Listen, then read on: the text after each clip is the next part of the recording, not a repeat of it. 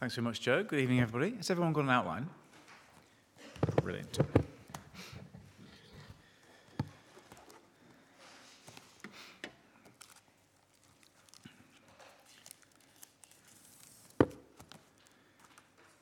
Okay, so how to love your church, talk one, the church that Jesus is building. Are we all on the same page? Excellent. It's quite hard to read people's expressions under masks. When you stand here, you just see a load of eyes, and you need to see a load of, thank you, Lydia, that's a good smile, smiling with your eyes and your eyebrows. Um, deep joy underneath, that's right. We all need to learn to smile with our eyes and use our eyebrows a bit more, don't we? Um, right, so the church that Jesus is building, Matthew 16, 18. This just comes after Jesus has been acknowledged by Peter to be the Christ at Caesarea Philippi, and it's that turning point in the gospel. And look at what he says. He says, I will build my church, and the gates of Hades will not overcome it. Uh, three things Jesus, church, and you. Firstly, it tells us something about Jesus. As a mission statement, or a purpose statement, it is very clear, isn't it? This is a promise that Jesus is going to do something, and he's telling his disciples ahead of time what he is doing. He is building his church, that's what he's doing. Um, three things about this. Firstly, Jesus tells us right away that what he is doing will be opposed. The gates of Hades is a way of speaking about the forces of evil that oppose God, his people, and Christ. These are the same powerful satanic forces of death that have been in opposition to God since Genesis 3 and which undermine God's rule in the world by corrupting his image bearers, denying him glory, spreading lies, and taking away the worship that it is due. So it's a formidable enemy that we're talking about. And the gates of Hades, the satanic forces in the world, are powerful because they have at their disposal the power of death and the fear of death, the fear and hopelessness of death that covers the entire human race. And it's in that context of a brutal, powerful opposition that Jesus says, I will build my church. But secondly, notice that Jesus says his plan will succeed. I will build my church. This powerful opposition, powerful though it is, is not powerful enough to make Jesus' plans fail. And therefore, the third thing to notice is that this actually gives a bit of an insight into our world, doesn't it? I don't know how you, you kind of view the world. Have you got some kind of, you know, controlling sort of metaphor to, to sort of image the world? Well, here is, here is one. It's not the only one, but here is a biblical metaphor. Here is one lens to view the world through. I will build my church, and the gates of Hades will not prevail. Can you see what that is like as a, as a kind of a lens to view the world? There are two prevailing spiritual powers in this world there is hell and there is Jesus, and they are locked in this battle throughout this age. And what is the battle about? What is the, what is the sort of the, the prize for the battle? It is the growth of the church. Now, if that doesn't change the way we kind of view the world, then I don't know what is. Uh, what will? But if that is a surprise to you, it might be because when I say the word church, uh, something different pops into your mind uh, uh, by that word. So, the second thing we need to think about is the church. Our thinking about church has been shaped by influences both inside and outside the Bible. So, what is this? You know it's a trick question. No one wants to fall into the trap. It's a church. Or is it? So, someone stops and asks directions how do I get to uh, B&Q or something like that? Um, and you might say, well, you go round the roundabout, you go left at the pub, and then it's opposite the church. And even I am not such a theological pedant that I would insist on saying, in that context, you go left at the stone structure that was built to shelter the gathering of God's people. It just takes too long to say. But we know, don't we, that this isn't a church. This is a church building. It's one influence, though, on us because there are about 30,000 of these little funny shaped buildings in this country. Did you know that? And so it's kind of crept into our thinking. So, one of the things I want to achieve in this series is a very minor aim is when I put that picture up and say, What is this? No one is saying or thinking this is a church because it isn't a church. This is a church building. What is it? Church building. To be completely correct. It is a stone structure that was built to shelter the weekly meetings of the local Christian fellowship. In other words, it's a rain shelter. It's a rain shelter. That's all this is. It's a very pretty one, isn't it? But it's a rain shelter. Or we might say the Church of England. People come across that expression, use that expression, the Church of England, by which they mean a big sort of organization, a denomination. Um, or have you ever heard someone say he's going into the church? It's a sort of thing people used to say maybe 50 years ago. Three sons, what are you doing for a career? One's going into the army, one's going into the law, and one's going into the church. It's a career path. Well, what we're going to see is none of these three uses of the word church can be found in the Bible, but they're out there in the language that we speak, and so will have had an influence on the way we think about church, as will our own personal experience, our church traditions, and so on. One of the biggest mistakes we can make in thinking about church is to confuse the true church that Jesus is building with a human institution that we happen to call church. So, not every institution that goes by the name of church is the church that Jesus is building. Some things that go by the name of church have very little to do with Jesus for reasons that we'll see in due course. Some things that go by the name church are even opposed to the thing that Jesus is doing. And this is true for some entities that even look like local churches. So, not everything that calls itself a church is a church that Jesus is building. There might be an entity, for example, that it looks very strong and successful and impressive, but it might not be the church that Jesus is building. There might, on the other hand, be something that looks very weak and small and unimpressive, but that thing might actually be, again, for reasons we'll see, something that Jesus is building and might be actually, therefore, completely invincible because it's the church that Jesus is building. So it's an important question to know what the church is that Jesus is building and not to be confused by other claims to church because we're going to be asked by Jesus to put our time and effort and resources into joining him as he builds his church. We want to make sure it's the right thing. So that's Jesus. Secondly, the church. Thirdly, you. See, as well as those cultural influences, there is an even greater influence on our thinking that is actually going to stop us from understanding the church in the Bible. If you've been educated in the Western world or in Western culture during the last 150 years, which I think is most of us, not all of us, but most of us, then you are, whether you like it or not, immunized with this particular uh, disease. You're not immunized, you're, you're tainted with this particular disease. What am I talking about? I'm talking about individualism. Now, some of you who are at Startup, you've seen this already, but it's worth seeing again. Um, here is individualism it is me at the center of the world. So deep is this trait that although none of us would ever express it like this, we really do kind of live as if the whole world revolves around us. I love this Burger King advert because it expresses it so well. Have it your way. You have the right to have what you want, exactly when you want it, because on the menu of life, you are today's special and tomorrow's and the day after that. And well, you get the drift. Yes, that's right. We may be the king, but you, my friend, are the almighty ruler. That's exactly the trait that we're talking about. Now, why am I talking about this? Because individualism makes it very difficult for us to understand the whole concept of church because church is a corporate entity. And it's something that is hard to grasp, it is difficult to picture. The Bible uses various pictures to help us, like the body, the flock, the temple, those kind of things, to help us to grasp what this corporate entity is.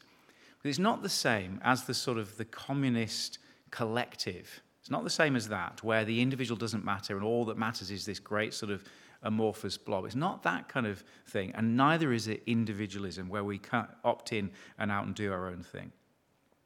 But let me give you an example about how difficult we find this. See, think about the reasons you might decide not to come to church one term, one week this term. The reasons you might not come to church you might be tired, you might have an essay deadline looming, you might be going home for the weekend, or there might be some other thing that is taking priority.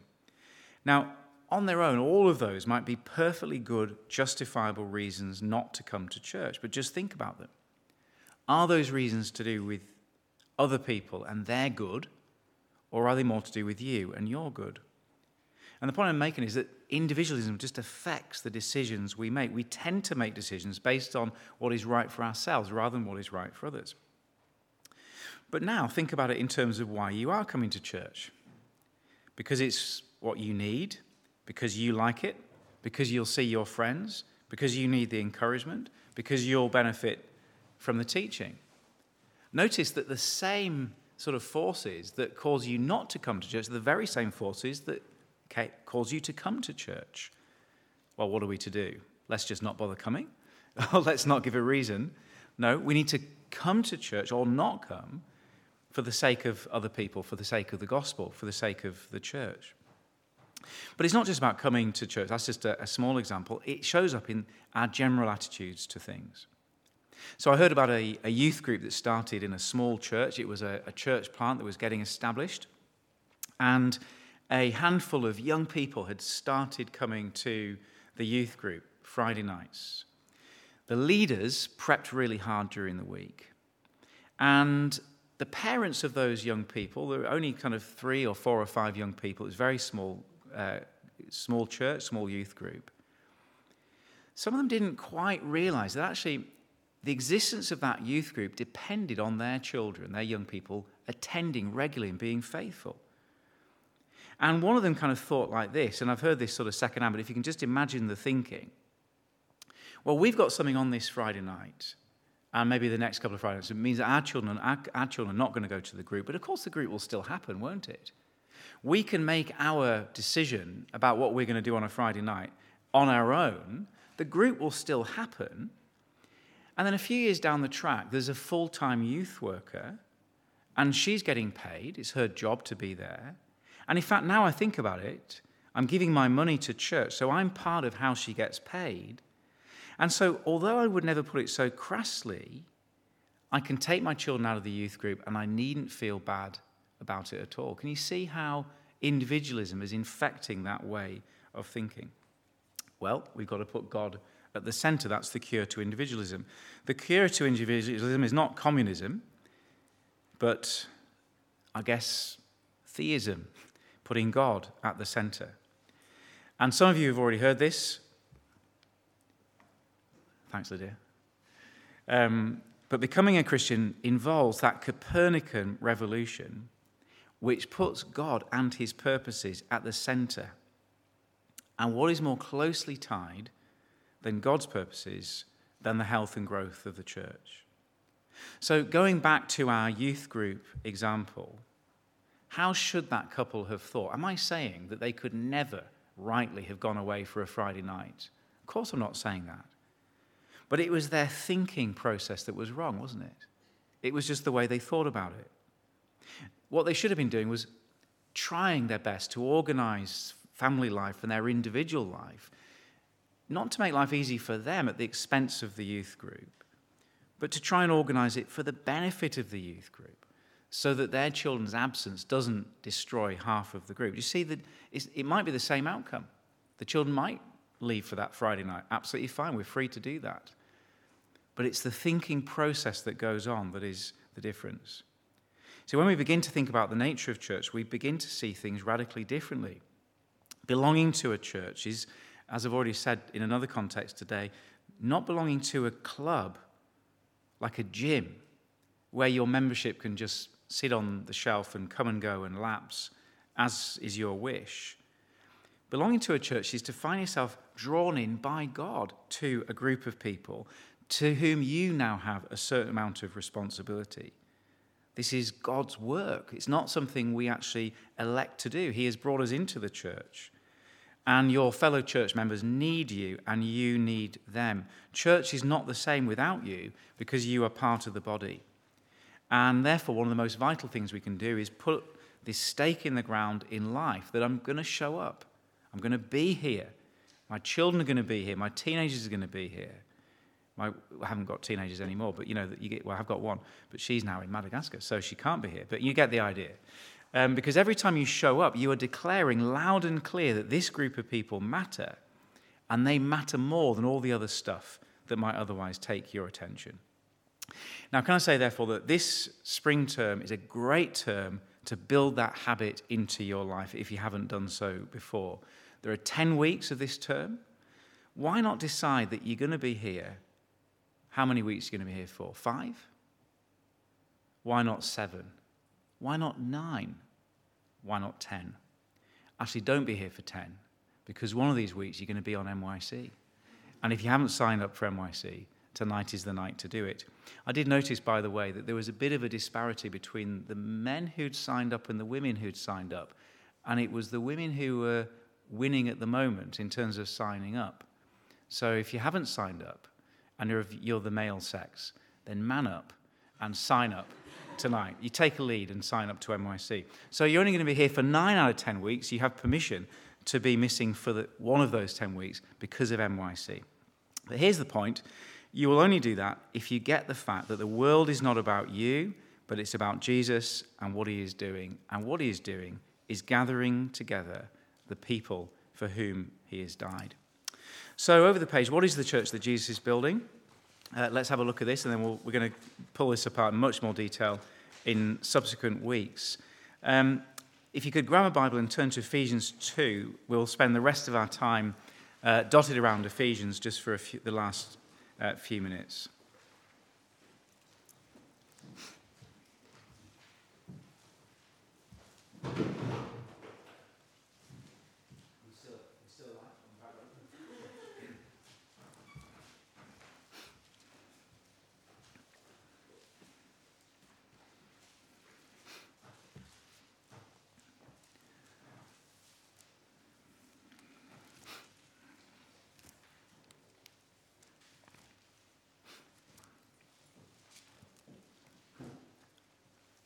Ephesians 2 19 to 22. Consequently, you are, and we'll come back to that consequently in a moment. Consequently, you are no longer foreigners and aliens, but fellow citizens with God's people and members of God's household, built on the foundation of the apostles and prophets, with Christ Jesus himself as the cornerstone. In him, the whole building is joined together and rises to become a holy temple in the Lord. And in him, you too are being built together to become a dwelling in which God lives by his Spirit. Just want to introduce three fundamental ideas about church, which we'll build on in future weeks. Firstly, it is the result of salvation. Using temple language from the Old Testament as a metaphor, Paul is saying that the church is the gathering or household, as we saw this morning, that Jesus has brought about by his death on the cross. Have a look where he unpacks this elsewhere in the letter. Um, 1 verse 7. In him we have redemption through his blood. 2:13. But now in Christ Jesus you who once were far away have been brought near through the blood of Christ. Or 525. Husbands love your wives just as Christ loved the church and gave himself up for her to make her holy, cleansing her by the washing with water through the word, and to present her to himself as a radiant church without stain or wrinkle or any other blemish, but holy and blameless. And just before our passage, look at 2:16. In this one body, and in this one body to reconcile both of them, as Jew and Gentile, to God through the cross, by which he put to death their hostility. He came and preached peace to you who are far away and peace to you who are near, for through him we both have access to the Father by one Spirit. So you can see now why he begins in verse 19 with consequently. As a result of Jesus shedding his blood and the gospel of that shed blood being preached to the nations, to both Jew and Gentile, as a result of that, there is church. The bride of Christ has been won and washed. The Jew and Gentile has been gathered together in the church. So remember in the Old Testament, when they gathered around Mount Sinai in Exodus 20, or Deuteronomy 6. They were gathering there because God had redeemed them from Egypt through the Exodus. They had to kill the sacrificial lamb, they had to put the blood of the lamb on the doorpost, and they had to escape. And the first really theologically significant thing they did, the first thing they did was complain about lack of food. But the first really theologically thing, significant thing they did, they gathered. God gathered them around Mount Sinai. He saved them, and he gathered them. And in Deuteronomy uh, 4, the, the word there is used the church of the living God, the church of Israel in the desert. And in the New Testament, the same thing has happened, but this time it's not the blood of the sacrificial lamb, it's the blood of Jesus shed on the cross. He has died to bring redemption, and when you are redeemed, you gather to God. He died to bring the church in existence. It is the result of salvation, it's a result of preaching the gospel. Secondly, the essential activity in the church, the thing that creates the church, is the Word of God. So in 2 verse 20, Paul says, It is built on the foundation of the apostles and prophets.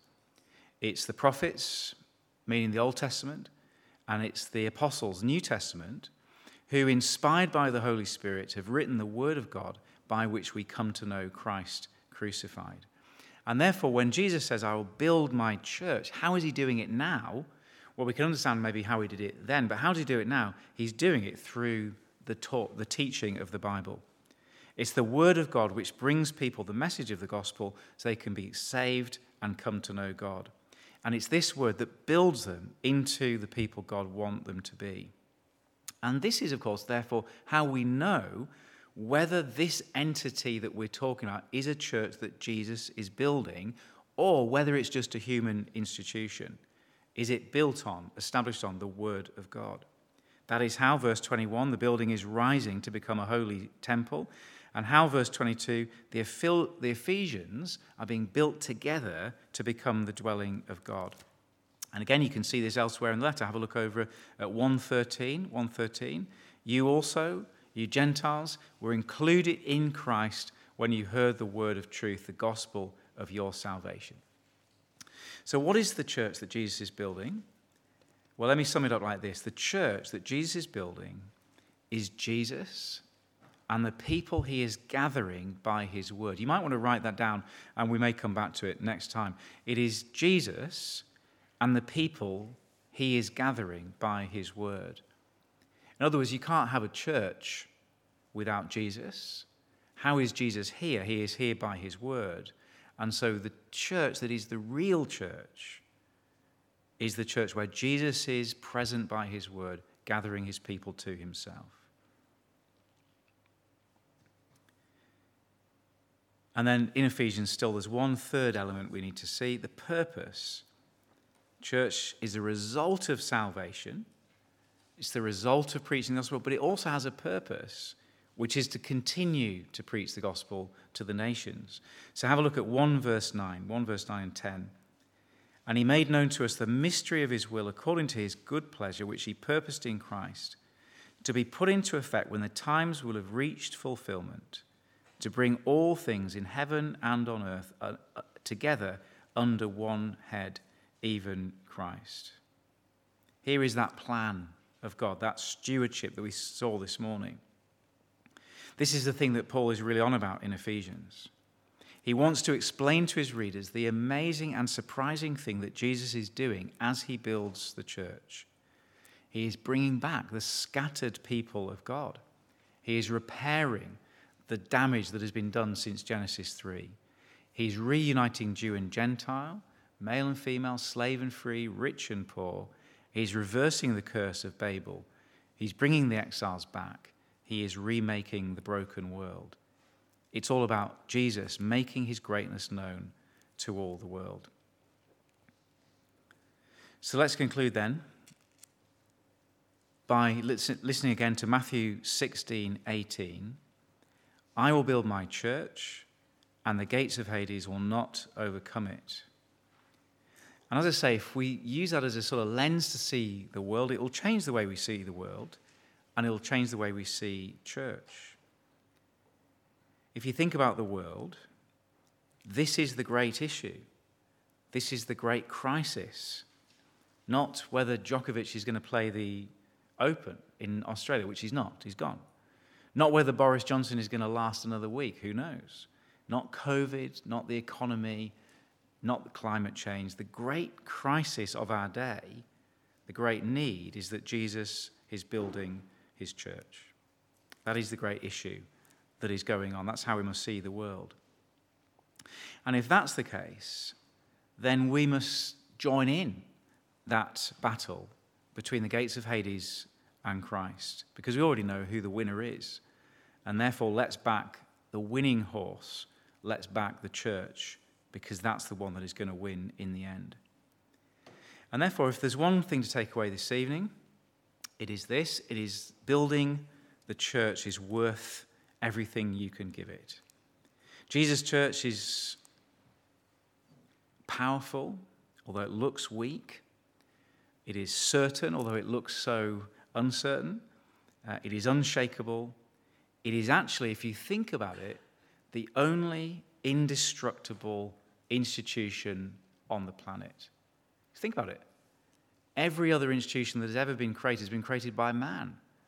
The Church of England, the United Nations, uh, um, name another institution, Lancaster Grammar School, has been here since the 14th century. Um, every single institution on the planet is at the whim of time and tragedy and death and all those kinds of things. The only institution that will last into eternity is the local church. That's got to be right, hasn't it? And so, what are you going to throw your energy into? I say the local church because nothing can be wasted on it. Okay, well, let me give you a flavour of what we're doing over the next few weeks just to kind of uh, uh, uh expand on that introduction. What we're going to do, we're going to follow the story of the Bible through the theme of gathering and scattering. We'll actually see that the theme of the church is, is bigger than the theme of creation. And there are various ways we can summarize the Bible, but we'll, we'll do it this way we'll, we'll grasp the big picture of the Bible through scattering and gathering. And we'll see how that through the church, God is actually remaking the world that was broken back in Genesis 3. Then we're going to think a little bit more kind of theologically about what the church is in the New Testament. So if that first talk is the kind of the, the, the long kind of Bible story view, we're then going to take a little kind of more detailed, kind of like a theological sort of view and see if we can work out uh, what it means to say that the church is gathered on earth while gathered in heaven. And that's going to be an exciting thing to get our heads around that we are actually, we're in Lancaster now, but we're actually in heaven now. And you didn't know that you, you died and gone to heaven. Well, you haven't. You, you're still alive and in heaven. And we're going to think seriously about what that means and what that means for the, for the church. And then we're going to think about what happens in church, uh, what sort of things should and, and needn't happen. Uh, we're then going to think about how the church is built, what should our contribution be to it. We're going to spend a week thinking about the idea of worship, another area of, of confusion. Is it that we come to church to worship, or is that actually uh, not the best language to use? We'll think a little bit about unity. What does the Bible mean and expect when it talks about the unity of Christians? We're going to think through those other churches that I mentioned, the denominations and parachurch organizations. What are they? How should we think about them? How should we relate to them? And then we're going to think about how the church should be reaching outsiders, what the contribution should be to the church in society. Is it our job, for example, to uh, look after the creation, that kind of thing? We're going to have a think about that. And all the time, what should be in the background, in the forefront of our minds, is that this is the church that Jesus is building. Let me put it this way to end Christian ministry without a clear view of the church is like being invited to join a football team when you don't know how to play the game. So you dropped onto the pitch but no one has told you that you meant to get that ball into those goalposts. No one has told you about the offside rule, the thing that you know we are always breaking when we are at school. No one's explained the game involves teamwork, passing the ball, that kind of thing. And so, if you're a Christian and you don't know what the aim of the game is, you just uh, you might be the most brilliant football player in the world. You might have the most incredible ball skills in the world. But if you haven't got a clue what the game is and that you're part of a team and that the purpose is to get the ball in the goals, then all the skills that you've got are going to be wasted. What you're going to end up doing is thrashing around for the rest of your life, whereas you could be building Jesus' church. And Christians without a clear doctrine of the church are a little bit like that. We might be able to do all sorts of things, share the gospel with our neighbors, encourage Christians, all sorts of wonderful things. But if we don't know what the game is, we may well be wasting our time. And none of us want to do that because we only have one life. So, this topic really is a question about what am I doing in this world? What is God doing? And how can I be involved in it? So let me uh, pray and then we're going to sing.